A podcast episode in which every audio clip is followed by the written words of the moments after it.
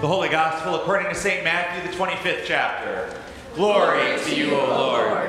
Jesus said to the disciples, When the Son of Man comes in his glory and all the angels with him, then he will sit on the throne of his glory.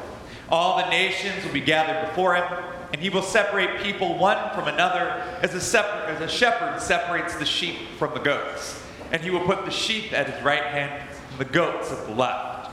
Then the king will say to those at his right hand, Come, you that are blessed by my Father, inherit the kingdom prepared for you from the foundation of the world. For I was hungry and you gave me food. I was thirsty and you gave me something to drink. I was a stranger and you welcomed me. I was naked and you gave me clothing. I was sick and you took care of me. I was in prison and you visited me. Then the righteous will answer him, Lord, when was it that we saw you hungry and gave you food, or thirsty and gave you something to drink? And when was it that we saw you a stranger and welcomed? Or naked and gave you clothing? And when was it that we saw you sick or in prison and visited you? And the king will answer them, Truly I tell you, just as you did it to the one of the least of these who are members of my family, you did it to me. Then he will say to those at his left hand, You that are accursed, depart from me into the eternal fire prepared for the devil and his angels. For I was hungry and you gave me no food. I was thirsty and you gave me nothing to drink. I was a stranger and you did not welcome me, naked and you did not give me clothing, sick and in prison and you did not visit me. Then they also will answer, Lord, when was it that we saw you hungry or thirsty or a stranger or naked or sick or in prison and did not take care of you? Then you will answer them, Truly I tell you, just as you did not do it to one of the least of these, you did not do it to me. And these will go away into eternal punishment but the righteous to eternal life. The Gospel of the Lord. Praise, Praise to you, O Christ. Christ. The assembly may be seated. Grace and peace to you from God, our Creator, and our Lord and Savior, Jesus Christ. Amen. Amen. This serves as a bridge in the church year. Today, the end of a liturgical year as we prepare for the advent of a new one next Sunday. Every year we mark this occasion the same way, with this, our celebration of Christ the King Sunday. Our readings with those usual images we've come to expect Jesus, God, the Holy Spirit, Trinity, all sort of ruling from a throne surrounded by the heavenly host. Otherworldly and yet strangely familiar. A God, a, a king revealed in, blessing and grace, but also through judgment. A, a holy sovereign who has granted us salvation already in the foundation of creation, but yet not fully realized in our own lives. Today, we are going to hear the truth that is going to permeate each and every one of the four Sundays of Advent that lies ahead. The truth that Indeed, more often than not, salvation is experienced when and where we least expect it. Our gospel today reads like a handbook for ministry at its best. Jesus, talking to those gathered in front of him, says, When I was hungry, you fed me. When I was thirsty, you gave me something to drink. When I was a stranger, I was welcome. When I was naked, I was clothed. When I was sick, you took care of me. When I was imprisoned, you visited me. This beautiful list sort of weaves together the ways that our spiritual and physical and emotional needs are met in and through Christ in the community that gathers around it. This list also reminds me of how woefully inadequate I really am of doing any or all of these things. I look at this list and I think to myself, nope, have not done most of those, if not all of those, lately. In the business, we call these sins of omission, the things we left undone. And every time I hear this list, I cannot help but think about the ways that I have not done these things. And so, what do I do? I don't go and do these things. I justify why I don't do these things, right? That's what we do. I say to myself, well, I just didn't have enough time, right?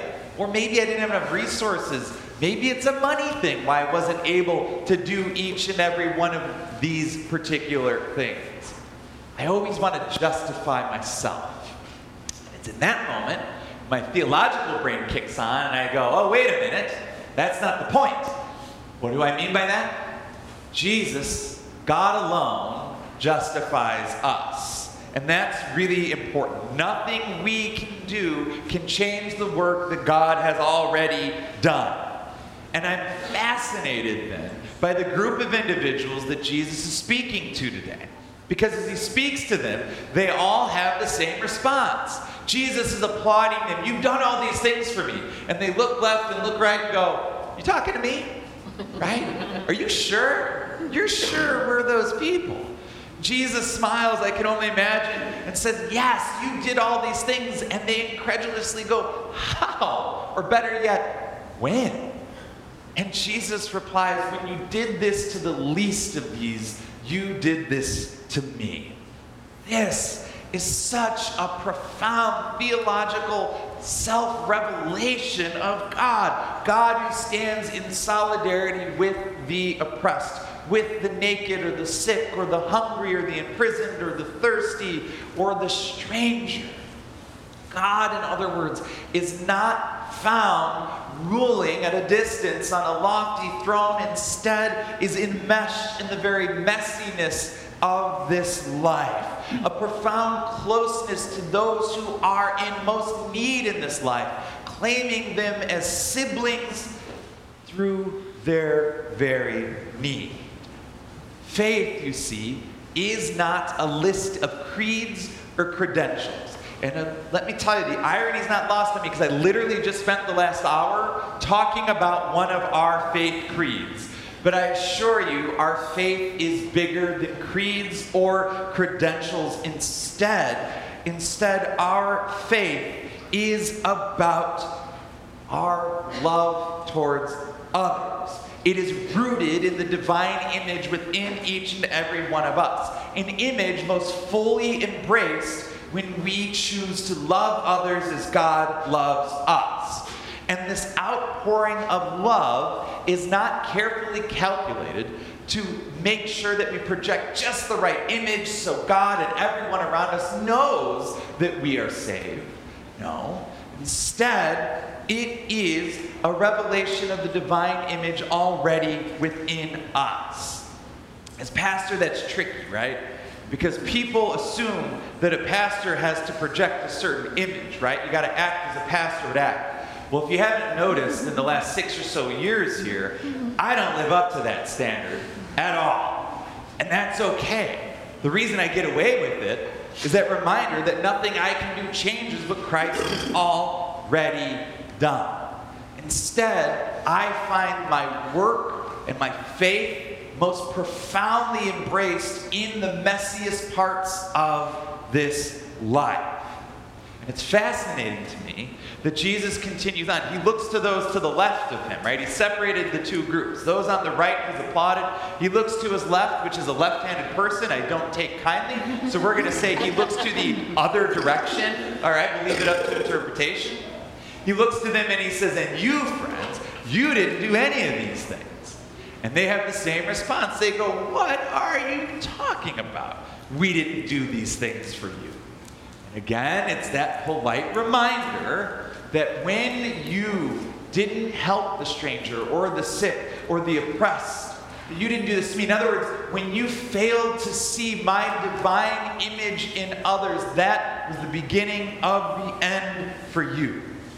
Our faith, faithfulness, is not only a theological exercise of the mind, but it is rooted in action of the heart and we exhibit our faith most clearly.